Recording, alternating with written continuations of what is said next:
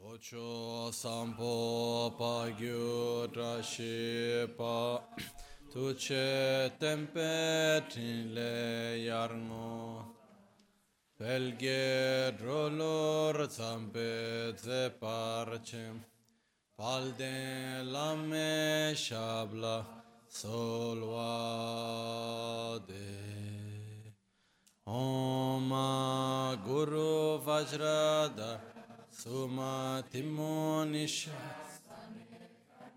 Uta Vardanya Shri Bhadra. Varsa Manya Sarva Siddhi. Om Guru Vajradhar. Sumatimunisha Sane Karma. Uta Vardanya Shri Bhadra Varsa Manya Sarva Siddhi Hum Hum Om Guru Vajrada Sane Karma Vardanya Shri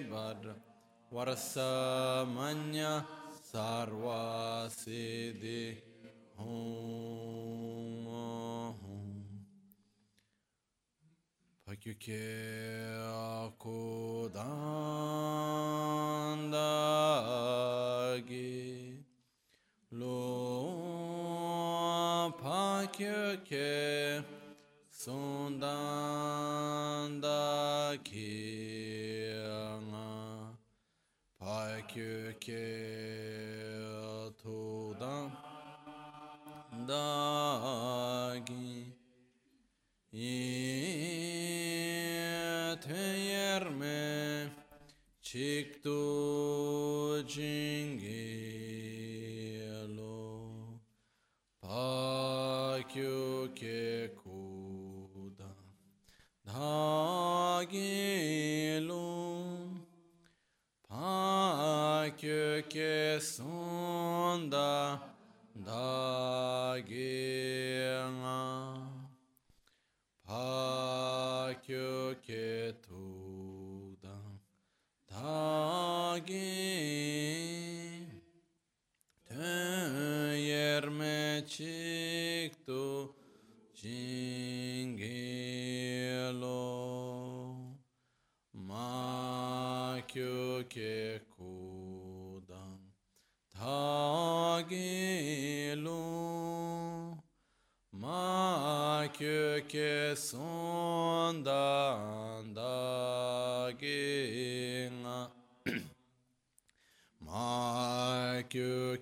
to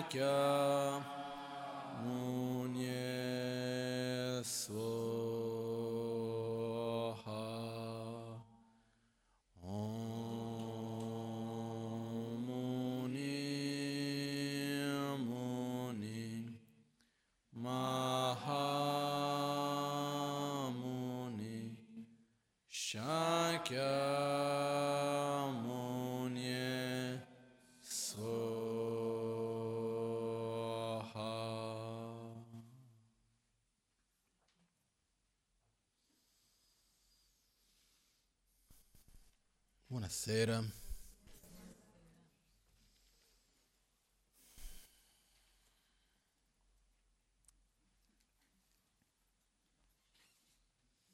Come sempre è un grande piacere essere qui.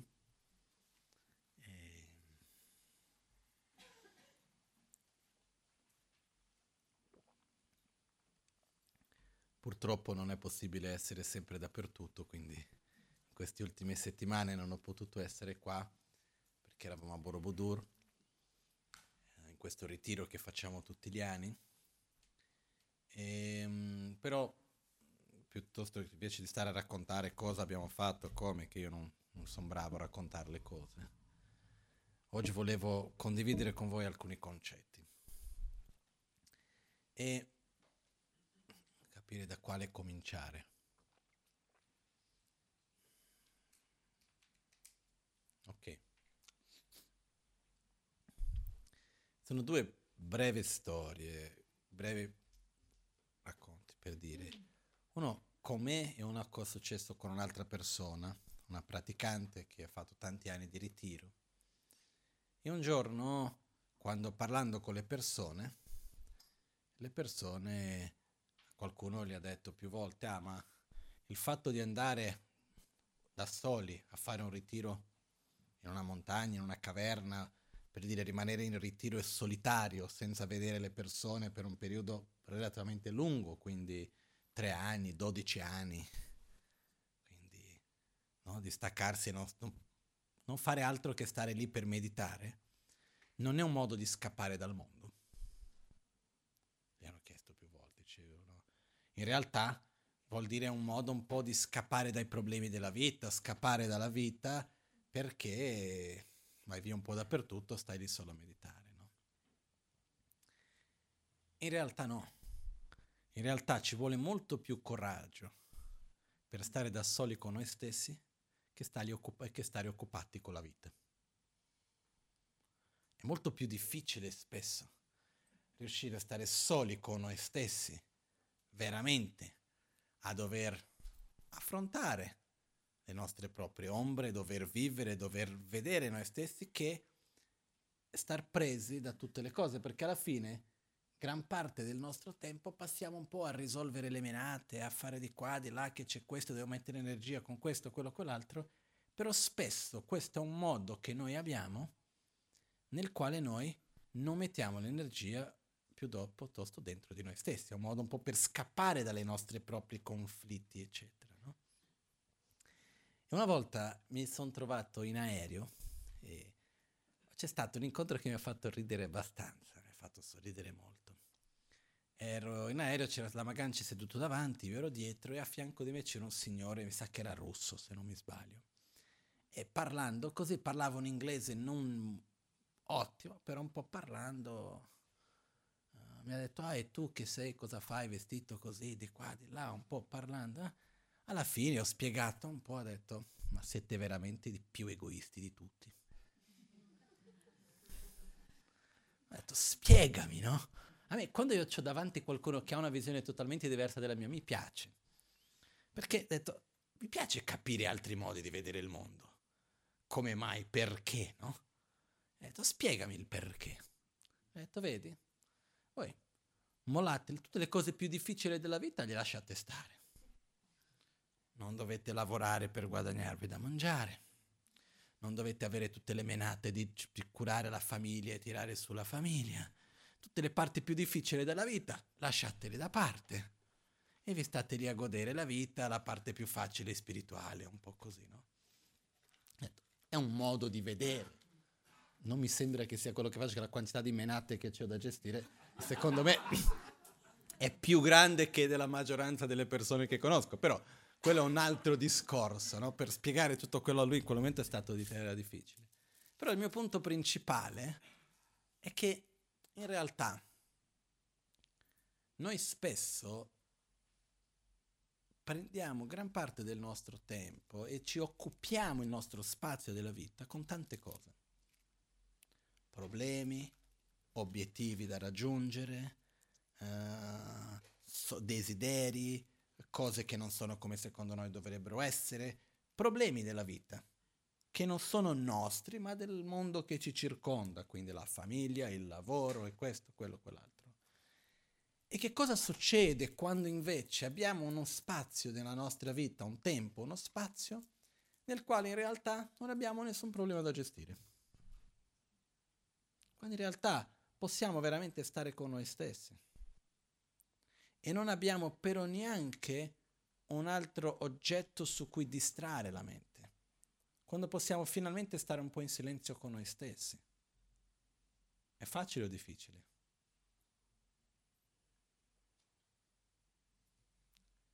Difficile. Agli inizi può sembrare facile, dice che bello poter stare dei giorni così, eccetera, eccetera. Però cosa uno fa di solito? Quando cerca di stare un periodo un po' senza tutte le varie cose su cui deve pensare, cerca di sostituire quelle con altre cose su cui vanno comunque a riempire l'attenzione. Quindi non è che io veramente creo uno spazio nel quale posso osservare, stare con me stesso, io vado a riempire la giornata con cose da fare. No? Il concetto di vacanza in generale, comunque alla fine uno riempie con varie cose che ci sono e facciamo fatica di veramente affrontare noi stessi. Anche perché non sappiamo neanche come farlo. Quindi una cosa è, come posso dire, quando noi abbiamo tanto da fare e abbiamo tanti problemi, cose da risolvere, troppe cose su cui pensare, eccetera, c'è un momento nel quale uno dice basta, non ho più voglia, ho troppo. Poi cosa succede se a un certo punto uno non ha tanto su cui pensare? Non hai più responsabilità, nessuno ti chiede niente, non, le cose stanno tutte lì, non c'è molto da fare. Dopo di un po' uno comincia ad annoiarsi. Comincia a sentire ma come io non ho niente da fare. E quindi bisogna un, comincia a venire una certa ansia che ho bisogno di fare qualcosa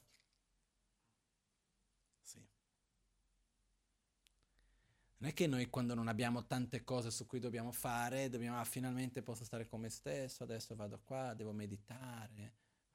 Mm, difficile. Sì, uno medita un po' di più, un po' di qua, un po' di là per qualche giorno, però scusate sono così diretto.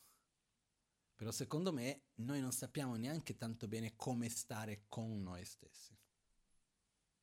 Invece questa è una cosa molto importante imparare a creare nella nostra vita un po' di spazio per poter stare con noi stessi, anche all'interno della nostra propria giornata, per dire da quando noi ci svegliamo al mattino, riuscire a creare uno spazio nel nostro tempo per poter semplicemente stare con noi stessi, vivere il momento presente e creare spazio nella mente per trovare delle soluzioni, per sviluppare le nostre qualità, per fare qualcos'altro, ma creare questo spazio.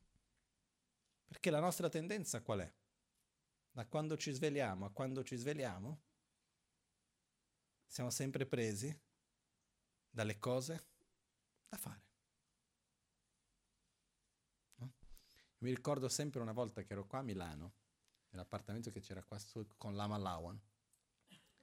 E Lama Lawan piaceva sempre parlare, fare chiacchiere. Per chi non lo conosce, questo lama più anziano che vive qua a Milano. E a lui ogni tanto, io tanti, alcuni anni fa, io venivo molto più spesso, ero qua a Milano e quindi venivo lì, lui intanto, ah vieni a bere un tè e stava lì seduto, lui piaceva guardare delle cose in televisione, stava lì, poi piaceva raccontare le storie del Tibet di 30 anni fa, perché è successo questo, poi parlare. E io ero lì preso che dovevo fare una cosa, un'altra, un giorno lui viene, no, sediti qua, ti ho detto, che non posso, ho da fare, c'è un, c'ho delle cose che devo fare, non posso adesso. Lui mi guarda e ha detto, avrai sempre da fare, siediti. no? A quel punto ho detto, hai ragione. Mi sono seduto, ho preso il tè con lui, mi sono messo lì un po' a chiacchierare un po' insieme. Ed è un fatto questo, no? Io mi sono accorto dopo che sono arrivato in Italia un po' di tempo dopo, che prima vivevo in India, avevo un altro contesto, mi sono accorto che non era bello dire che, te- eh, che avevi tempo a disposizione. Non, non, non, fai, non dai una bella immagine dire che hai tempo. Se sei una persona che hai tempo a disposizione, che, chi sei, no? Cosa fai?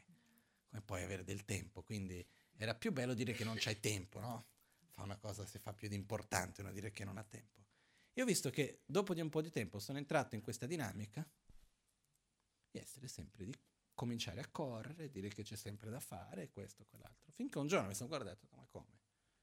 Nella, verità, nella realtà io ho il tempo. La, la domanda è quali, sono le priorità che do al tempo che ho. Il tempo che noi abbiamo è lo stesso. No? È il tempo che ci vuole la Terra per girare intorno a se stessa alla fine, ogni giornata. Dall'alba all'alba dopo. Il, cioè, il tempo è quello. La domanda è quali sono le priorità che noi stessi vogliamo dare. Questo è.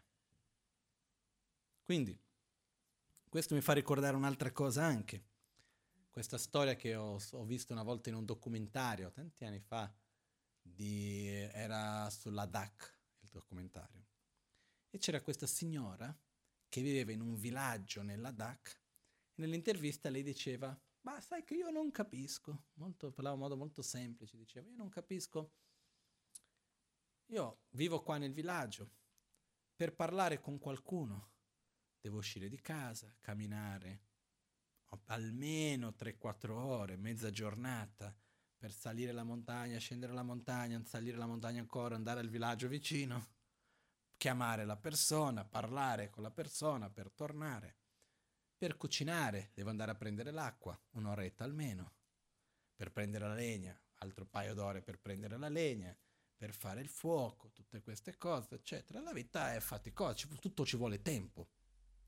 Quando vengo in città, a lei, che vado a trovare la mia sorella che vive in città, dice, per parlare con qualcuno alzi quel coso lì, fai un numero e parli con la persona. Non c'è bisogno da camminare, niente. Per l'acqua gira un'altra cosa, esce l'acqua il fuoco gira un'altra, esce il fuoco, il cibo apre un mobile, c'è il cibo dentro, praticamente è tutto così facile, però stranamente, le dicevo, non capisco. Quando mia sorella viene a trovarmi sul villaggio, anche se tutto ci vuole tempo, ho sempre tempo per lei. E c'è sempre, noi abbiamo sempre tempo per fare tutto quello che vogliamo. Quando vengo in città, nessuno ha mai tempo per nulla nessuno c'ha tempo, mia sorella non ha mai tempo per parlare con me, non ha mai tempo per niente, quando tutto invece è facile e veloce, no? Perché? Una delle ragioni, secondo me, è che noi andiamo a creare dei bisogni che non sono veri bisogni. Noi andiamo un po' a creare delle necessità per il quale dobbiamo correre per andare a, so- a soddisfare quelle necessità e alla fine siamo sempre lì, a correre. Torno sé, è un po' la metafora dei nostri tempi che secondo me è la gente che sta lì a correre in palestra, no? Che alla fine corri, corri, corri e non vai da nessuna parte perché stai fermo lì, no? È un po' il correre per il correre, non è il correre per arrivare da qualche parte. Perché alla fine è un'abitudine nella quale noi abbiamo, nel quale spesso riempiamo la nostra vita con cose, con pensieri, con co- e c'è da qualche parte questa strana sensazione che se io non sto correndo, se io non faccio tante cose, io non sto facendo nulla, sto perdendo mio tempo. Che è una grande illusione. Una grande illusione. Perché se noi ci facessimo una domanda, nella vita, che cosa, qual è il, la, il, il metodo di misura per misurare la qualità della vita? Cosa dobbiamo misurare? Per misurare se la vita va bene, va male? Sulla base di che cosa dobbiamo misurare la vita? Tempo o qualità? Quantità o qualità? Faccio un esempio, andiamo a fare una vacanza con qualcuno. Che cosa è più importante, la qualità del tempo o la quantità del tempo? La qualità. Ma su qualunque cosa. Quello che vale quando si parla di tempo, il modo per misurare il tempo in realtà è più qualitativo che quantitativamente. Noi dobbiamo vedere qual è la qualità che abbiamo avuto del tempo insieme con quella persona, qual è la qualità della vita che ho e non la quantità che riesco a fare in questo o quell'altro. Perciò una delle cose importanti è la vita dove si svolge. Qui, adesso, oggi, qui, in ogni giorno. Non è, che, non è che la vita si svolge alle vacanze, poi il resto dell'anno devo lavorare per poter vivere nelle vacanze. No? La vita si svolge in ogni momento, in ogni cosa che facciamo, in ogni persona, con, con ogni persona che incontriamo, ogni momento. Ed è qua che dobbiamo viverla con qualità. E una delle cose importanti è che la qualità richiede, come si può dire, richiede una certa profondità nelle cose. Richiede calma, richiede equilibrio. E per questo dobbiamo creare spazio per poter avere questa qualità. Però visto che viviamo in questi tempi nei quali c'è da correre, c'è da fare, eccetera, eccetera, ho riflettuto un po' su questa cosa più volte. La mia conclusione è che dobbiamo usare gli strumenti che noi già usiamo, spesso in un modo che non ci fa tanto bene, a nostro favore. È inutile stare a criticare il sistema in cui viviamo, eccetera, perché c'è i suoi lati positivi e i suoi lati negativi, come tutto. Però dobbiamo usarlo a nostro favore. Quindi sono due cose importanti su, da, da subito su questo. Se noi riteniamo che sia importante, io personalmente lo ritengo che sia, però deve essere una scelta di ognuno, eh?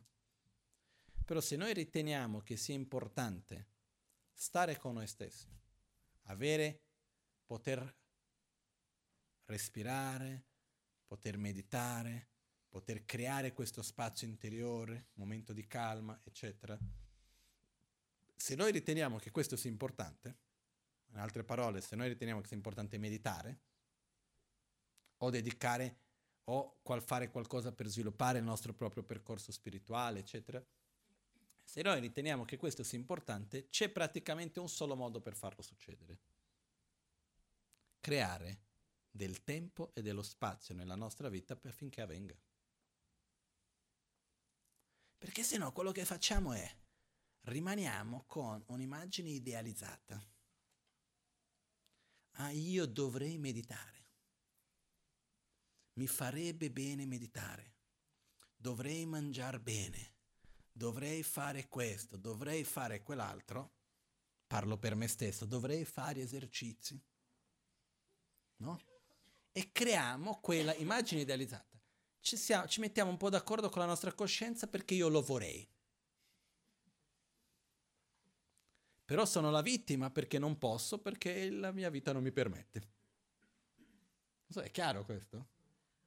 Quindi io vorrei meditare, se dipendesse solo da me, io mediterei tutto il giorno. Eh? Però non lo faccio perché è colpa del lavoro, è colpa di che ne so io, della famiglia, è colpa di questo, è colpa di quell'altro. Quindi alla fine io cosa faccio? Io mi pongo come una vittima con la mia coscienza più o meno a posto, in realtà superficialmente almeno sono a posto, finché come mi prendo in giro credendo che posso prendermi in giro, dicendo un pochettino no, sai che io non posso perché questo, perché quell'altro, quando in realtà è semplicemente un fatto di priorità. Quindi la domanda che mi pongo è quanto tempo ho bisogno prima di andare a lavorare? Se devo arrivare al lavoro alle 7 per dire, sto dicendo un orario qualunque, ok? Se io devo arrivare in ufficio alle 7, alle 8, dipendendo, dipende, ognuno fa una vita diversa, però diciamo che devo arrivare in ufficio alle 7, a che ora mi devo alzare? Quanto tempo ho bisogno? Ok, ho bisogno di lavarmi, ho bisogno di avere il tempo che mi sveglio, devo preparare il caffè, devo vestirmi, eccetera. Sono le cose che c'è da fare. Sulla base di questo, quanto tempo per arrivare fino all'ufficio calcolare, ok, mi devo svegliare due ore prima, devo svegliarmi un'ora prima, dipende da ognuno, no? Come è fatto. Se così è, uno deve aggiungere in quello 10 minuti di meditazione. Se uno non aggiunge nel proprio orario, se uno non crea lo spazio nel tempo, dopo da solo non verrà fuori. C'è quel giorno che siamo più ispirati, facciamo la meditazione, che bello. Poi il giorno dopo già non abbiamo tanta voglia, già siamo un po' stanchi, già se abbiamo dormito tardi il giorno prima, e c'è questo, quell'altro, già passa. Invece se noi riusciamo a creare uno spazio nel nostro tempo, nei nostri impegni, quello fa parte. Per dire, anche se uno si sveglia in ritardo, va a lavorare in pigiama? No. Perché? Perché è la priorità. Come mi vesto, il modo che mi presento al mondo. Quindi se per me diventa una priorità meditare al mattino, lo faccio. È quello. Poi creare lo spazio nel tempo e lo spazio fisico anche. Avere nella nostra quotidianità un luogo, nella nostra casa, dedicato alla nostra pratica spirituale, dedicato alla riflessione, a vivere il momento presente, alla meditazione, alla pratica spirituale. Caso contrario, anche quello diventa difficile. No? Questa è una cosa che nelle culture, per esempio in Tibet, è molto bello vedere, perché in, nella casa di qualunque famiglia vai, dalle più povere alle più ricche, c'è una parte della casa che è dedicata alla pratica spirituale. Sempre. No? Mentre invece io ho conosciuto case in Occidente, adesso mi viene in mente una casa in particolare che sono stato ospitato una volta in Brasile di più di 3.000 metri quadri di casa, delle case più belle che ho mai visto con sala cinema, palestra, sala pranzo, sala cena. Eh, soggiorno A, soggiorno B, soggiorno camere ospiti dove solo il, il bagno del io mi hanno messo nella camera principale della casa, solo il bagno avrà avuto, non lo so, 80 metri quadri, non lo so. Una co- cose allucinanti, bellissimo, tutto, non c'è uno spazio dedicato alla pratica spirituale, alla rimeditazione, alla preghiera. Se abbiamo fortuna c'è un posto per fare lo yoga nei tempi moderni, no? al di là, indipendentemente dalla religione di uno e dell'altro. Eh? Questo perché? Perché noi non diamo priorità nella nostra vita a questo aspetto della vita, non prendiamo considerazione che la pratica spirituale sia parte della nostra quotidianità. Per questo non creiamo lo spazio fisico e non creiamo lo spazio temporale. O mi sbaglio? Non c'è. Per questo però non possiamo aspettare che la società cominci a avere gli spazi per meditare o questo o quell'altro. Deve venire da noi, no? Se è una cosa che noi riteniamo che è importante, c'è bisogno di andare e arrivare a casa, prendere un angolino, mettere lì qua dove mi siedo per meditare. Vado a creare uno spazio fisico per quello. Prendo la mia agenda dico ok, domani cosa c'ho da fare? Questo, questo, quell'altro quando posso meditare? Non c'è tempo. Ok, quindi mi sveglio 15 minuti prima. Ah, ma faccio fatica. Anch'io, però metti prima. Poi mi sveglio la mattina, non c'ho voglia. Cosa faccio? Faccio. Perché se no poi dopo uno smette per un giorno, smette per tre mesi. Eh? Conosciamo, siamo tutti uguali più o meno. Eh? Quando invece ci dai la costanza, la cosa va. E il punto principale è che se non viene fatto con una certa costanza, poi diventa sempre più difficile. Perché man mano che passano i giorni diventiamo più vecchi, non più giovani. E questo che cosa vuol dire? Le nostre abitudini diventano più solide. Se io ho l'abitudine di avere la mente sempre occupata con mille cose, non è che più passano i giorni quell'abitudine diminuisce. Più vivo un'abitudine, più forte quell'abitudine si diventa. È chiaro questo concetto?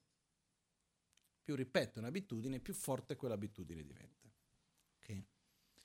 Adesso, quindi questo era uno dei punti che volevo portare oggi, che era il fatto che avere, dedicare del tempo e dello spazio al silenzio, alla riflessione, alla pratica spirituale, è innanzitutto un segno di coraggio.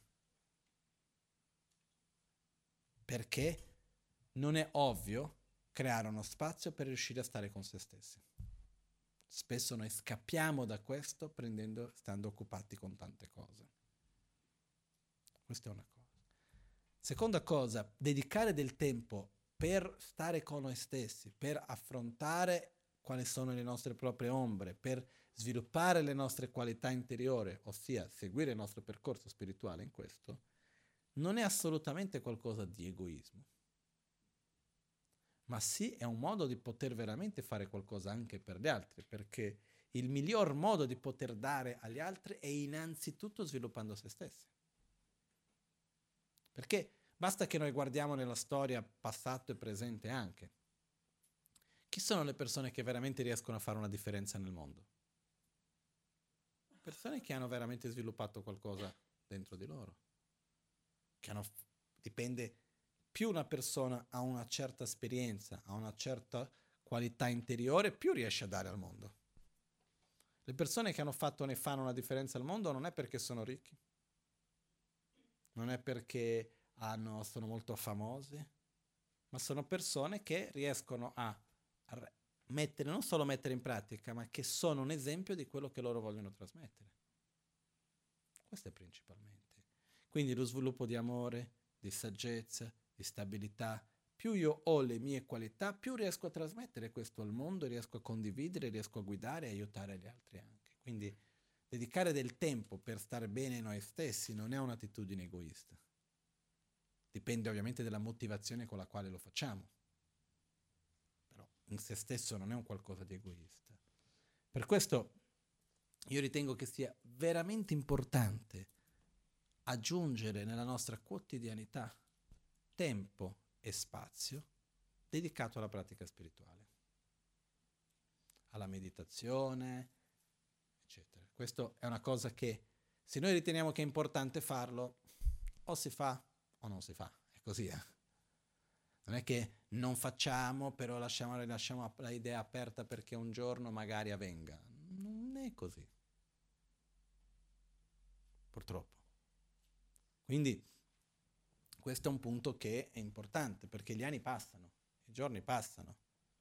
Quando abbiamo visto, quelli a dieci anni sono passati, poi abbiamo, volevamo farlo, invece non abbiamo potuto perché adesso io ho il lavoro, poi dopo del lavoro io ho questo, poi domani ho quell'altro, poi adesso se le vacanze, finché non c'è le vacanze, adesso mettono pure a meditare. finalmente posso riposarmi, adesso devo pure mettere il svegliarmi presto per meditare una cosa. O si crea l'abitudine, o si va sempre a continuare a rinforzare l'abitudine sulla quale noi siamo già. Ok? E su questo volevo portare il secondo argomento che volevo portarvi oggi, che è un punto anche abbastanza importante, che stavo riflettendo a Borobudur quest'anno, ed è il seguente. Quando noi abbiamo un pensiero, un qualcosa dentro di noi che non va, ok? Può succedere ogni tanto. Qualche emozione che non ci piace, qualche pensiero che non ci piace, qualcosa, giusto? Cosa succede quando noi riconosciamo che quel pensiero non va bene, che quell'emozione non va bene e cerchiamo di eliminarlo? Basta dire vattene via che finisce? quando noi mettiamo un po' più di sforzo perché quel pensiero smetta e se ne vada via, se ne va? O di solito più ci pensiamo addosso, più diciamo per andare via, più forte diventa e più si aggrappa. Cioè, quella sembra un po', non so, sembra certe volte che la sensazione che è, tu dia al pensiero, vattene via, più metti sforzo per spingerlo fuori, più lui trova mezzi subdoli per entrare quando non ti aspettavi e ce l'hai lì davanti. Trova tutti i modi per ritornare. Perciò, che cosa succede spesso? Noi riconosciamo che abbiamo delle attitudini che non vanno bene, mentali, fisiche, verbali, eccetera, e ogni tanto entriamo in queste attitudini un po' di sensi di colpa, dire ma guarda come sono cattivo, non dovrei fare questo, invece lo faccio, ma perché? E abbiamo quasi come se fosse l'aspettativa che se io riconosco fortemente che un comportamento non va bene, come se questo fosse abbastanza per smettere di avere quel comportamento. Non so se è chiaro questo concetto. Abbiamo questa idea che se io vado lì e vado a, come si dice, bastonarmi che quella cosa non va bene, basta per smettere di farla.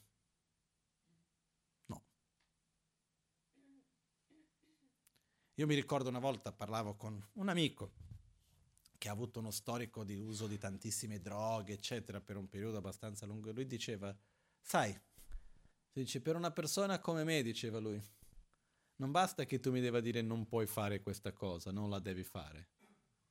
Tu mi devi dare un'alternativa. Se tu non mi dai l'alternativa di dove mettere la mia energia, io non riesco a smettere di fare quell'altra cosa lì. Se usiamo con lo stesso concetto in altri termini, è una volta che io riconosco dove c'è l'ombra, dove c'è il buio, come faccio a eliminare il buio? Mettendo enfasi nel buio? Riconoscendo che il buio è buio? O portando la luce? Portando la luce. L'unico modo che il buio è eliminato è quando entra la luce. Io devo riconoscere dove si trovano le ombre per poter direzionare la luce. Quindi è importante vedere i propri veleni mentali, riconoscere i propri comportamenti che non vanno bene. Questo è importante. È un po' come quando si va da un medico, quando si cerca di guarire una malattia. Io devo conoscere la malattia e avere un corretto, una corretta diagnosi. Però non basta stare a fare la diagnosi per guarire, io dopo devo trovare la medicina giusta, l'antidoto giusto da applicare. Ok? Però se io non ho la diagnosi, anche se sono proprietario della farmacia, serve a poco. Sposato, col, possiamo sposarci col medico, essere figli, che noi, essere medici noi stessi, essere proprietari di tutta la farmacia se non sappiamo la diagnosi giusta. Non basta avere tutte le malattie, vivere dentro la farmacia non risolve. Devo sapere esattamente quale medicina serve per quale malattia. Quindi una volta che io ho visto la malattia, dov'è che vado a mettere l'energia? Sulla medicina. Non su stare a riconoscere che ho la malattia, che brutta cosa, che brutta malattia. Devo andare a mettere l'energia nella medicina. Una volta che ho riconosciuto dove c'è l'ombra, non devo stare a puntare sull'ombra, ma guarda che brutta ombra, guarda che questa cosa non va bene, guarda che qui è buio. Dove devo mettere l'energia? In cercare di portare luce. Quindi dove dobbiamo mettere la nostra energia principalmente? Nel, nell'antidoto, non nel veleno. Il veleno dobbiamo riconoscerlo, dobbiamo vederlo, sì perché se io metto solo energia nell'antidoto e non so riconoscere dove c'è il veleno, non funziona neanche. Ok? Però una delle tendenze che io vedo che ogni tanto abbiamo è quella di in qualche modo andare a bastonare se stessi e dire guarda come io sono cattivo perché ho questo comportamento, quell'altro non dovrei fare questo, invece lo faccio, eccetera, riconoscere quello che non va. E non so esattamente il perché, però abbiamo questa aspettativa che dal semplice fatto che io riconosco che qualcosa non va bene, dovrebbe cambiare. Quando non è così. La nostra esperienza ci fa vedere che non è così, ma anche la logica. Eh? Come faccio per cambiare un comportamento, per cambiare un'attitudine mentale? Generando quell'opposta. Se io non metto energia nell'antidoto, il veleno rimane dov'è che io lo veda o che io non lo veda, rimane lì. Come faccio a eliminare il veleno? Mettendo energia, prendendo l'antidoto. Ok? Quindi facciamo un esempio. Ah, io sono una persona troppo nervosa. Ah, sono molto geloso, invidioso. Ho tanta paura, tanta ansia. Ah, non riesco mai a fermare la mente che ne so, io sto dicendo alcuni esempi così, ok? Prendiamo uno, ah ok, sono molto nervoso. Bene, non basta stare a dire ah sono nervoso, non dovrei essere nervoso, non dovrei essere nervoso, ho capito. Quindi, che cosa ho bisogno? Bisogno di spazio interiore, bisogno di calma. Quindi cosa devo fare? devo andare a cercare dei metodi che mi aiutino a sviluppare calma interiore, a sviluppare spazio interiore, per gradualmente riuscire a applicare l'antidoto. Ah, sono una persona molto aggressiva, devo essere più gentile. Oh, sono una persona che non do attenzione agli altri, dovrei dare più attenzione, piuttosto che sono molto insoddisfatto, uh, parlo troppo, penso, quel che sia. A questo punto dobbiamo, una volta riconosciamo questo, dobbiamo quindi sviluppare più gentilezza. Quando vedo che sto per dire che non dovrei bisogno, sto zitto. Piuttosto che qualunque sia f- critico troppo. Ah no, guarda come faccio male perché critico. Ok, quindi che cosa devo fare? Lo sforzo opposto. Quando viene di criticare invece vai a rigioire. O se no stai zitto almeno. Però devo mettere energia nella parte opposta. È facile o difficile? Difficile. Veramente, quando ho pensato su questo punto un po' più a lungo, ero arrivato a una certa conclusione, ma adesso non me la ricordo. Per quale ragione crediamo di essere a posto con noi stessi, siamo più o meno a posto con la nostra coscienza quando noi ci bastoniamo abbastanza? Nel senso che ah, io sono molto geloso, non dovrei essere geloso, come sono cattivo che sono geloso. Eh, sembra quasi come se io, io sto già facendo sforzo abbastanza, riconoscendo che sono geloso e soffrendo per la mia gelosia. Non serve a nulla.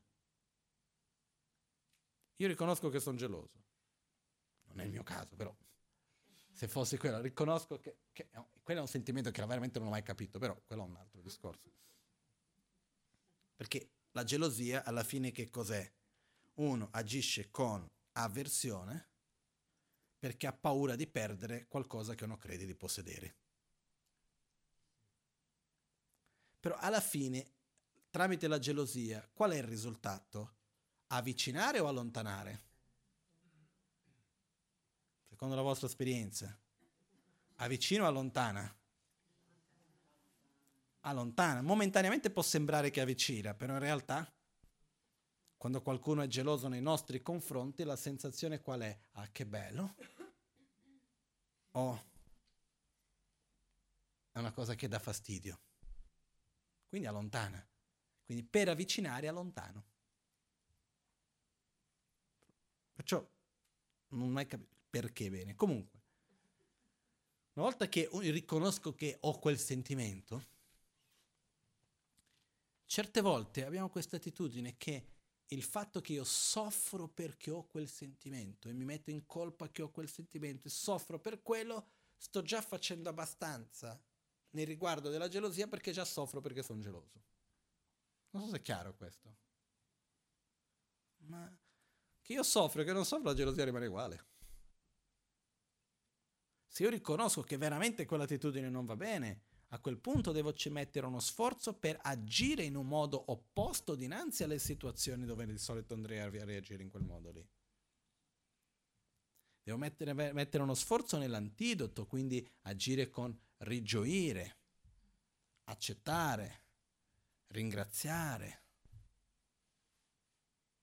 Devo mettere energia nell'atto opposto, che è difficile, sì, però è dove avviene un cambiamento. Perché, come abbiamo già detto tante volte, no? esiste questa frase che ho già visto tante volte dette che dice la nostra mente uh, è possibile trasformare la mente. No. La mente è costantemente in trasformazione, non è che c'è la possibilità di trasformarla. È costantemente in trasformazione. La domanda è, io voglio trasformare la mia mente in modo cosciente o in modo incosciente? Voglio dare una direzione, voglio scegliere la direzione in cui voglio modellarmi, voglio trasformarmi o voglio trasformarmi in un modo incosciente? Perché ogni parola che dico, ogni pensiero che ho, ogni attitudine che faccio, ogni scelta che faccio, io naturalmente mi sto familiarizzando con un modo piuttosto che un altro, sto trasformando la mia mente. Quindi, ogni volta che ripeto un'abitudine, vado a fare in modo che quell'abitudine sia più profonda, sia più forte, vado a rinforzare quell'abitudine stessa. E andare contro le nostre abitudini negative, mettere, in altre parole, mettere lo sforzo nell'antidoto, è facile? No. Per questo che uno dei bei segni che stiamo camminando nella giusta direzione è quando fatichiamo. Quando vediamo che c'è da fare uno sforzo nell'agire in un certo modo. Per que- Perché? Perché io esco dalla mia zona di conforto, perché sto facendo qualcosa per agire in un modo opposto a quello che di solito farei. Questo è un buon segno. Io non credo che il sentiero sia un percorso necessariamente piacevole. È bellissimo, però non è necessariamente piacevole. Non è che sedersi ogni mattina per meditare ogni pomeriggio, ogni sera, la mattina di solito è il migliore, però dipende per ognuno, però sedersi ogni giorno per meditare non è che sia sempre piacevole. Eh. Può esserci quel giorno che è una lotta interna per cercare di tenere la mente ferma. No? Però lo faccio. Anche lì il semplice fatto che porto la mia mente a stare in uno stato più di calma, di equilibrio, perché è faticoso? Perché sono abituato al contrario. Quindi è ancora una ragione in più per la quale lo devo fare. Perché più io lascio stare, più l'abitudine di tenere la mente che è sempre in giro diventa più forte. Quindi la direzione in cui dobbiamo mettere la nostra energia, in poche parole, è verso la luce, non verso il buio. Verso l'antidoto, non verso il veleno. Se noi guardiamo per esempio nell'autoguarigione, no? abbiamo i cinque Dhyani Buddha le cinque grandi madri che sono rappresentate di lì in quella sorta di cinque finestre, diciamo, che abbiamo con i Buddha nei cinque colori, no? In alto. Che cosa rappresentano i Buddha? Ci sono tanti significati, però tra questi rappresentano le nostre qualità, rappresentano gli antidoti nei quali noi andiamo a riconoscerci. Non è che l'enfasi è detta, guarda quanto sei cattivo, riconosce tutta la tua rabbia, riconosce tutta la tua gelosia, riconosce tutta la tua invidia e vedi quanto sei cattivo per questo. La pratica non è fatta da questo, no?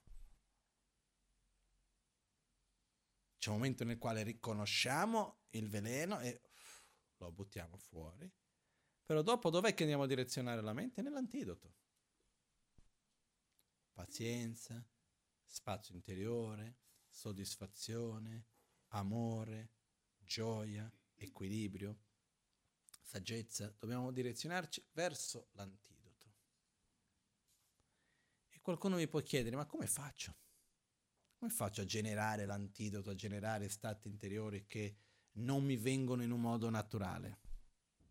E qua c'è anche da fare un percorso di ascoltare, di comprendere, di meditare, ci, bisogna, ci, sono metodi per questo, ci sono tecniche tra visualizzazioni, eh, come anche le pratiche che noi facciamo con la recitazione, come le pratiche preliminari, la propria pratica dell'autoguarigione, servono per che cosa? Direzionare la mente verso gli antidoti, familiarizzarci con gli stati di coscienza che vogliamo sviluppare. È questo. Però il punto principale che volevo portare oggi è il concetto che non basta riconoscere il veleno.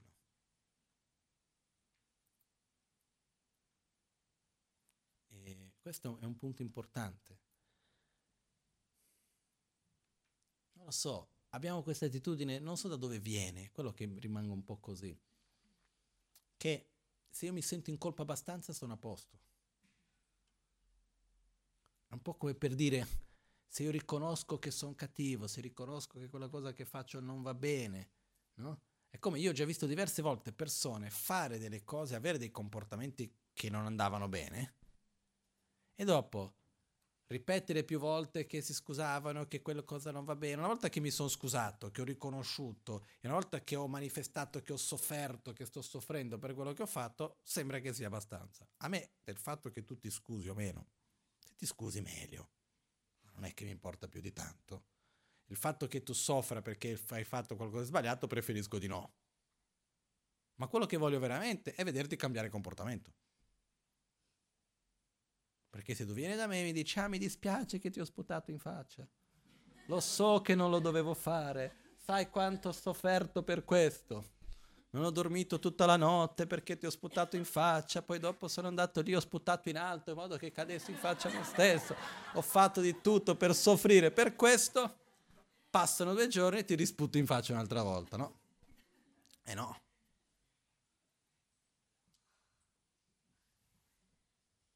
Se c'è una cosa, dov'è che veramente... Io voglio vedere un cambiamento di comportamento, voglio vedere uno sforzo almeno per cambiare il comportamento.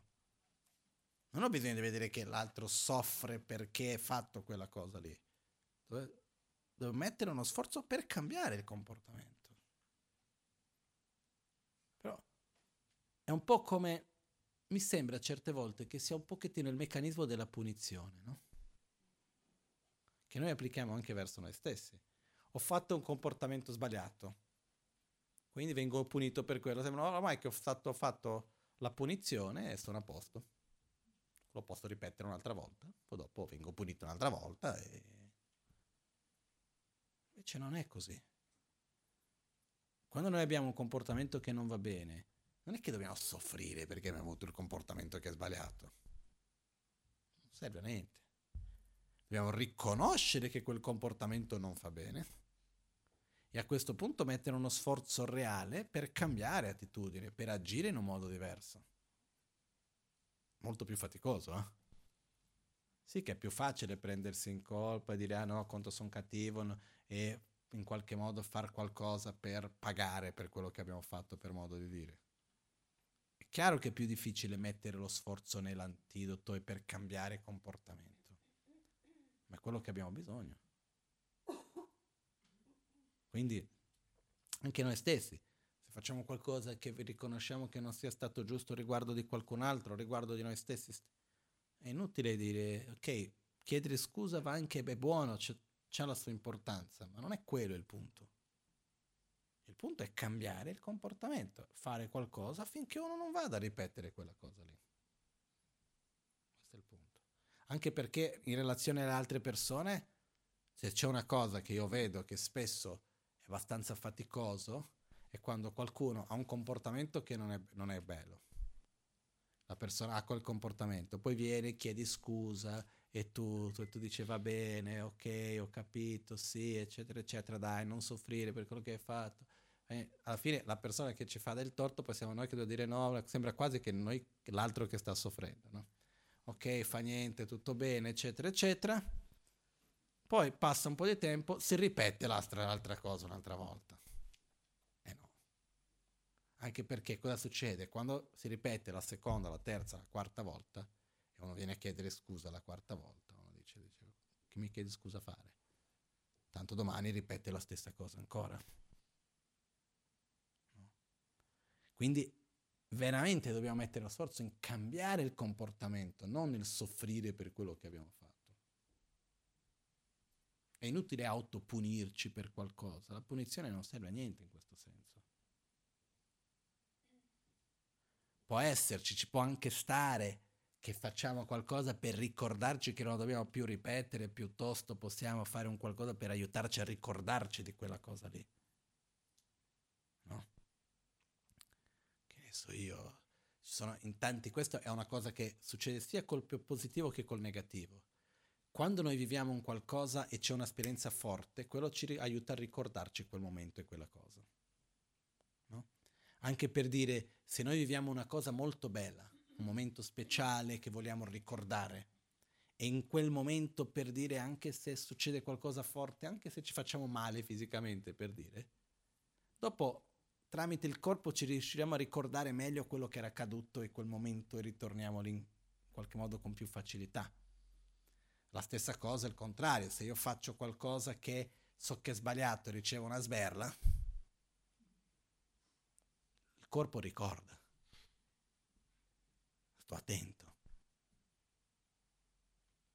Il fatto che ci siano delle cose che ci aiutano a ricordare quel momento per non ripetere quell'azione è un discorso. Ma la punizione in sé per sé non serve a nulla. Eh? Questo è come penso io. Eh? Perché quello che richiede è un aiuto e un sostegno per cambiare comportamento. Questo sì. Perché caso contrario rimaniamo lì e ripetiamo. Ma questo è di noi con noi stessi. Eh? Quindi È importante ricordarci di vedere l'ombra va bene, però l'energia va messa nella luce. Un po' come se devo no, tirare una freccia su un bersaglio. Io ovviamente devo riconoscere dov'è il bersaglio, perché se non vedo il bersaglio è inutile che vada a tirare l'arco.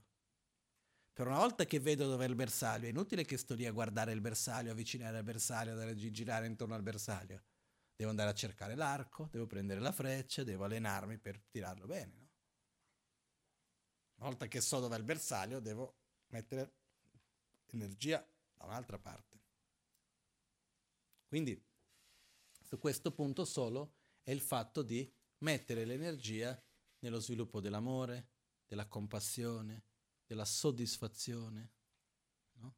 Anche perché uno dei punti principali, secondo me, su cui vogliamo, possiamo mettere energia, sono, come posso di- dire questo in poche parole? È in, principalmente in cambiare la nostra visione di mondo. Una cosa interessante, che adesso non, non entro in dettagli, è che quando noi vediamo i nostri conflitti interni, i nostri veleni mentali, dove, da dove sorge la nostra sofferenza, ci sono diversi livelli. Da livelli più grossolani andiamo a livelli più profondi, no? E il livello più profondo è la nostra visione di mondo. È quella che poi dopo fa generare tutto il resto, no? E ci sono tre attitudini che, non dico tutti, perché non conosco tutti, però la gran maggioranza di noi abbiamo, che sono tre attitudini sbagliate, illusorie, che se noi riusciamo a cambiare la visione di mondo già cambia tanto nella vita. Io adesso ve le accenno perché non è che è una cosa abbastanza lunga se ci mettiamo adesso a lungo, però ve la accenno. Immaginiamo come sarebbe la vita se noi potessimo ottenere tutto quello che desideriamo se potessimo non separarci dagli oggetti di attaccamento e potessimo non entrare in contatto con gli oggetti di avversione. Saremmo contenti? Ognuno pensa quali sono le cose che ho e che non voglio separarmi. Non devo separarmi. Quali sono le cose che vorrei avere e che non ho? Li posso avere. Quali sono le cose che non vorrei entrare in contatto, le persone, le situazioni, gli oggetti che non vorrei entrare in contatto, non devo entrare in contatto. Sarei contento o no? Io direi di sì. Eh? Perché alla fine dico, ok, se le cose che mi piacciono non devo separarmi. Se le cose che vi voglio e non ho li posso avere e se le cose che non voglio non devo averli. Il problema è che noi non sappiamo veramente quello che ci fa bene, quello è un altro discorso. Quindi dobbiamo cambiare idea, eccetera. Prima il cioccolato, poi invece no, preferisco la frutta, che ne so io. Però in realtà, a principio, come noi viviamo, noi pensiamo saremo contenti, no? Però la domanda che viene con questo è: noi mettiamo energia per questo nella nostra vita o no? Cerchiamo di evitare ciò che ci fa soffrire? Per dire, se io devo andare in un posto, so che c'è quella persona che mi sta antipatica, cerco di evitarlo. Se io so che non mi piace il freddo e devo uscire fa freddo, cerco di evitarlo. Se qualunque cosa che non ci piace, cerchiamo di evitarle o no? Sì, oggetti di avversione, cerchiamo di evitarli, no? Oggetti di attaccamento, cerchiamo di non separarci o ce ne freghiamo? Cerchiamo di non separarci. Oggetti di desiderio, cerchiamo di ottenerli o no? Sì. Quindi, queste sono tre delle nostre attività principali nella vita. Noi prendiamo, veramente, dividiamo, prendiamo i, le nostre azioni, gran parte di tutto quello che facciamo si dividono in tre, questi tre gruppi. Cercare di mantenere l'oggetto di attaccamento, non dover separarci dagli oggetti di attaccamento, ottenere gli oggetti di desiderio, oggetti riguardano anche situazioni, persone, eccetera, e evitare oggetti di avversione. Ok? Adesso, dinanzi a questo, prima domanda, possibile non separarci mai dagli oggetti di attaccamento? C'è un oggetto che possiamo non separarci mai? No, quindi è un'illusione. Non dover separarci. Sarò felice senza dover separarmi dagli oggetti di attaccamento. Non è possibile. Prima o poi ci dobbiamo separare. È possibile ottenere tutti gli oggetti di desiderio? Peggio ancora. Più difficile ancora. Non è possibile. Quindi non è che posso, sarò felice quando avrò ottenuto tutti gli oggetti di desiderio, dato c'è sempre qualcos'altro che sorge. Come sappiamo tutti, questa è saggezza popolare, eh? Ovunque sono andato fin da oggi tu chiedi più ne ho? Più? Ne voglio. Questo, ovunque vai chiedi la risposta è la stessa. Poi si dice una cosa, si pratica un'altra, però sappiamo che il desiderio non ha fine. La propria definizione di economia si basa su questo concetto. Comunque, terzo punto, è possibile evitare tutti gli oggetti di avversione? Non entrare mai in contatto con quello che non vogliamo? No. Quindi è un'illusione pensare che io posso essere felice evitando gli oggetti di avversione, mantenendo gli oggetti di attaccamento, ottenendo gli oggetti di desiderio. Perché non è possibile. Da questo, facendo il riassunto, la conclusione, andando a fondo, è che noi non soffriamo perché dobbiamo separarci dagli oggetti di attaccamento.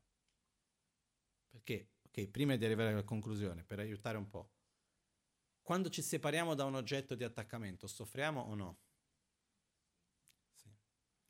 Quando non riusciamo a ottenere un oggetto di desiderio, Soffriamo o no? Sì. Quando entriamo in contatto con un oggetto di avversione, soffriamo o no? Sì.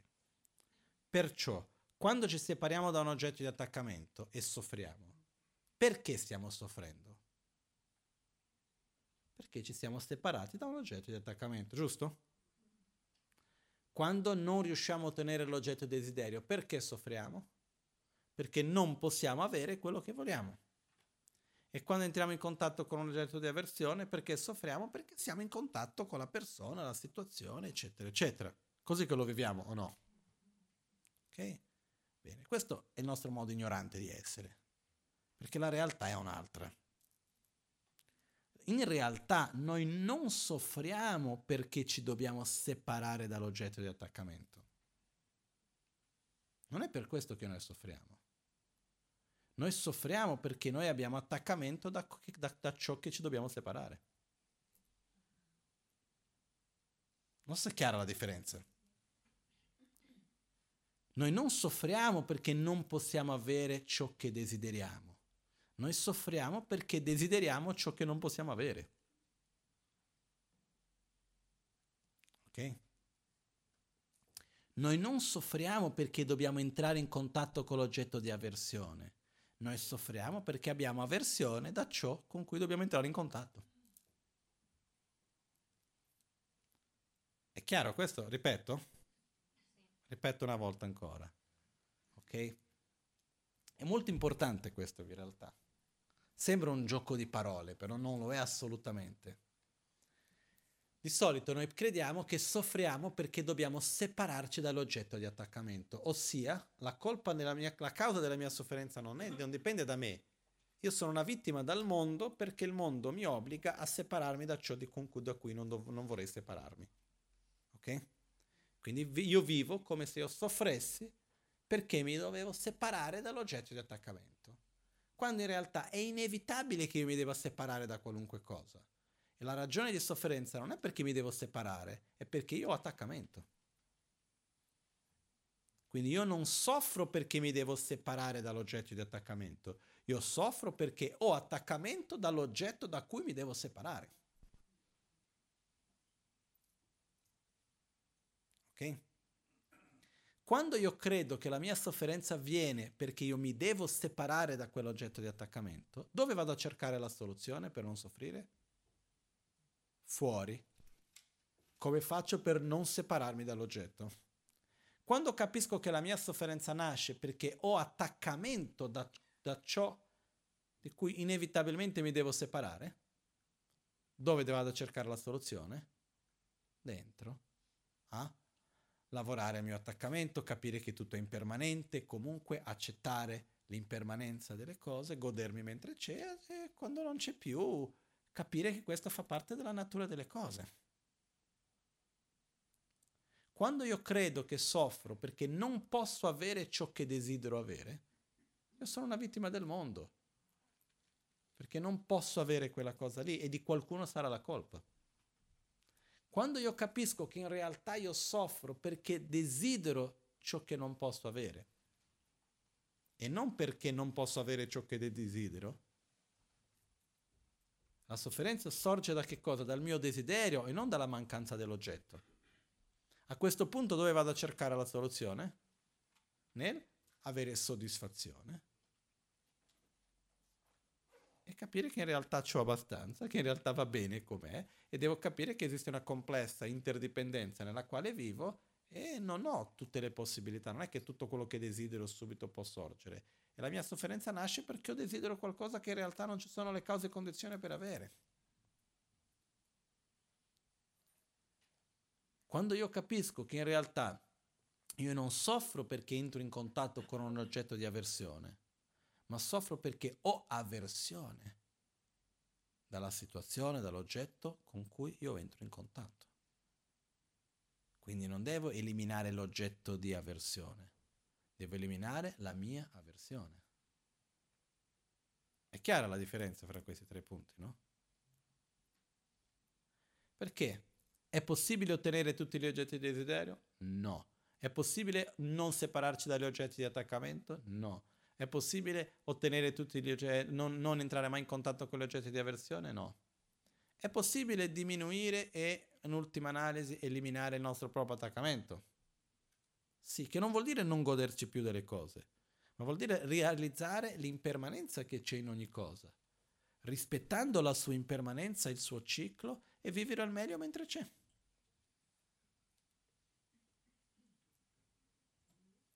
Perché l'attaccamento è direttamente collegato con l'impermanenza. Eh? L'attaccamento di non voler separarci da qualcosa è la nostra incapacità di accettare l'impermanenza di quella stessa realtà. Non so, è chiaro questo concetto? Ok? Il desiderio. Vivere con soddisfazione e vivere con più gioia. E saper fare la distinzione che, che cosa ho bisogno e che cosa voglio. E saper rispettare questo meglio. E non stare lì sempre a proiettare su qualcosa di più e di nuovo. Capire che io mi do molta più gioia a me sviluppando soddisfazione che ottenendo più oggetti. La sofferenza nasce dalla nostra avversione, non dalle situazioni difficili. Più rabbia ho, più avversione ho, più vivrò male le situazioni in cui io vivo. Quindi se noi riusciamo a cambiare, invertire questo dentro di noi, già con questo facciamo un passo enorme. Eh? Quindi una cosa che io vi invito a fare è osservare nella vostra propria quotidianità io proietto la mia felicità nel non separarmi dagli oggetti di attaccamento o no? E io proietto anche la causa della mia sofferenza perché mi devo separare dagli oggetti di attaccamento o no? Per dire, quando c'è qualcuno che ci piace, una situazione che ci piace, finita la vacanza, piuttosto che qualunque altra cosa, rimaniamo male ogni tanto? E a chi diamo la colpa? Alla situazione, non al fatto che io non accetto l'impermanenza e che non ho quello. Se riusciamo a invertire un po', che non vuol dire sempre incolpare noi stessi, non è quello, però capire che la nostra sofferenza nasce dalla nostra incapacità di percepire e comprendere l'interdipendenza in cui noi viviamo.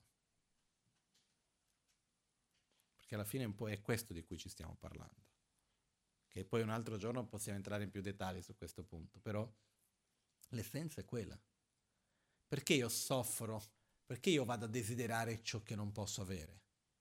Perché io vado a proiettare una realtà che poi non ci sono le cause e condizioni perché ci siano e rimango male perché non c'è. Quindi alla fine, ancora, mettere l'energia nell'antidoto, nella luce e non nel buio. Capire che ok, io devo sviluppare soddisfazione, amore, rispetto, calma. Però per fare questo devo creare uno spazio nella mia vita per farlo. Perché da solo non viene. E quindi è il fatto di andare lì e dedicare del tempo, dedicare dello spazio naturalmente poi i risultati di questo verranno.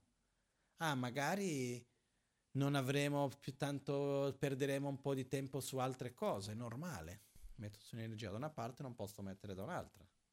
Però dipende quali sono le priorità che noi diamo a noi stessi. Quindi creare questo spazio interiore, creare il tempo per avere questo spazio interiore, per poter meditare, perché poi è un esercizio meditare, bisogna di ripetere, bisogna dare costanza quello poi dopo gradualmente fa la differenza.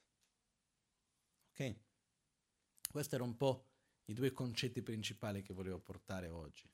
Quello dell'importanza di avere lo spazio nella nostra vita per la nostra meditazione, per la nostra pratica spirituale. Se è import- qualcosa importante per noi, dobbiamo creare lo spazio per farlo. È un po' come, io so che per diverse persone tante volte il mercoledì a qualcunque è un, uno spazio che uno ha creato nel tempo e tutto che viene, c'è quello spazio lì. Quindi non è neanche più uno sforzo così faticoso, perché comunque c'è uno spazio che è stato creato per quello.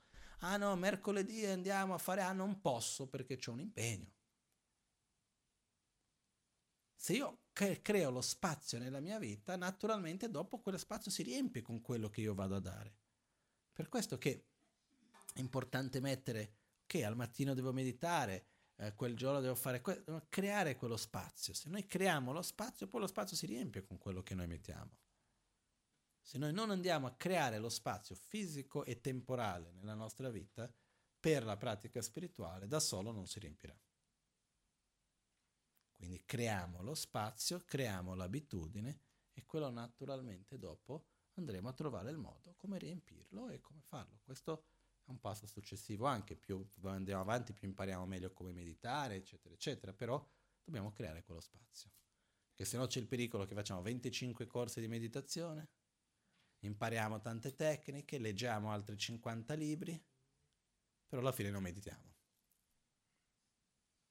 Per quello che va creato lo spazio, poi le tecniche si imparano, tutto il resto va bene, può fare mille corsi, mille insegnamenti, quello va bene, però dobbiamo creare lo spazio e farlo.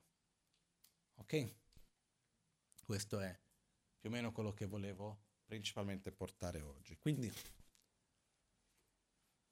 um, volevo anche solo ricordare una cosa che poi magari poi dopo mi dimentico. Parlando di questa cosa di cogliere l'opportunità, uh, queste prossime settimane, mi sa che le prossime due o tre settimane, io uh, sarò qui al Kumpen anche settimana prossima, quella dopo. Poi da metà aprile non, non ho la certezza se riuscirò a venire o meno perché uh, c'è un lama abbastanza importante che verrà dal Tibet, qua in Italia, che abbiamo invitato, per dare degli insegnamenti molto rari, sono delle iniziazioni che vengono chiamate Vajravali, che verranno date ad Albagnano e sono 45 iniziazioni, se viene fatto nel modo breve sono 20 giorni, nel modo medio sono 30 giorni, nel modo lungo sono 45. Sapremo quando lui verrà come farà. E quindi, visto che io devo prendere, voglio e devo prendere queste iniziazioni, poi devo anche tradurre tutto, eccetera, se sarà quel periodo lì sarà un 30 giorni più o meno, tutti i giorni ci saranno tutte le iniziazioni, sempre, eccetera.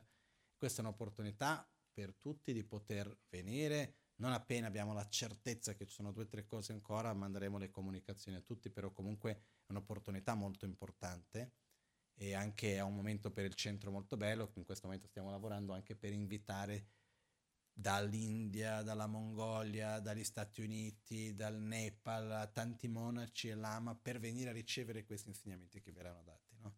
Sarà un, un'occasione molto diversa dal solito, perché di solito i lama vengono invitati per dare insegnamenti agli occidentali quando vengono. In questo caso verrà per dare insegnamenti ai tibetani, di cui noi, noi possiamo anche partecipare, di cui ci sarà anche la traduzione simultanea perché Se ci vuole un mese in una lingua, figuriamoci in due, no? Perciò gli ho detto facciamo una traduzione simultanea un po' semplificata, quel che è, però ci sarà la traduzione simultanea, per questo che anche questi giorni Zalbagnano stava organizzando per avere tutto il sistema di traduzione simultanea, eccetera, eccetera. Comunque, quello è un altro dettaglio.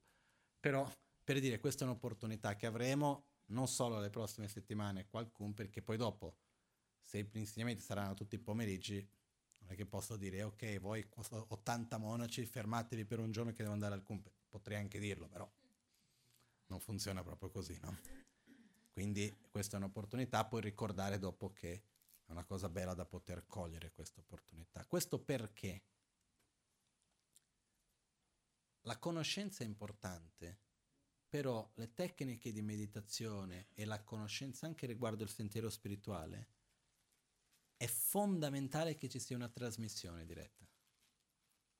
È più importante che la conoscenza tecnica.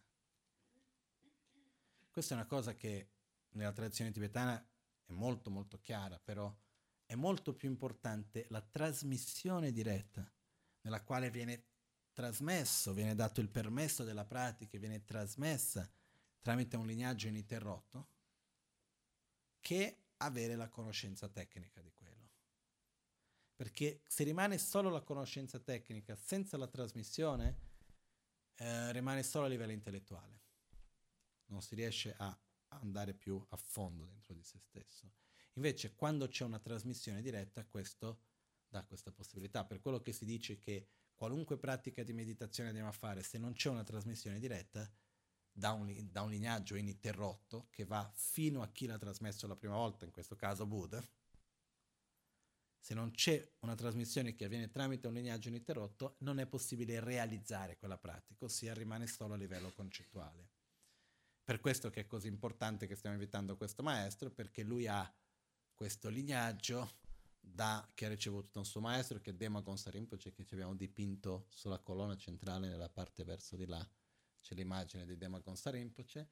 Demagon Sarimpoce a sua volta ha ricevuto questi insegnamenti da Papon Karimpoce, che è dipinto di questo lato di qua, e quindi questo lama ha ricevuto da Demo Gonsar e ha fatto tutti i ritiri, perché per poter dare questi insegnamenti e queste trasmissioni uno deve aver fatto tutti i ritiri anche per quello che sono 45 ritiri, 45 iniziazioni, sono pochi quelli che riescono a fare, quindi sono pochi lama che possono trasmettere questo oggi. Quindi per quello che abbiamo invitato dal Tibet, eccetera. Okay, quindi questo sarà solo per dire l'importanza del lignaggio della trasmissione che c'è anche. Comunque adesso ci sediamo a fare la pratica dell'autoguarigione insieme, che la parte più importante della meditazione in realtà è quella che facciamo noi a casa, alla nostra propria pratica, però farlo insieme è anche molto importante perché funge anche da trasmissione e anche un modo per imparare a farlo insieme. Ok?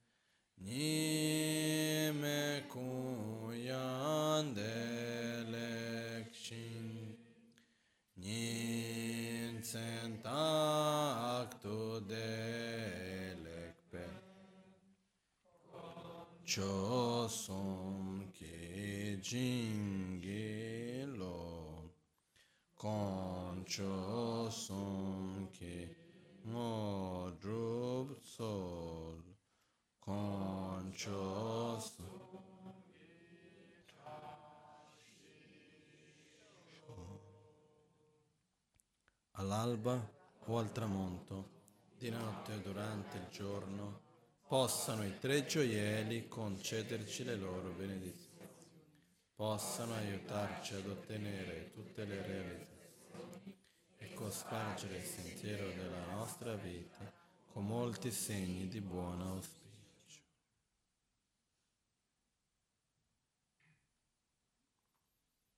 Voglio ringraziare tutti.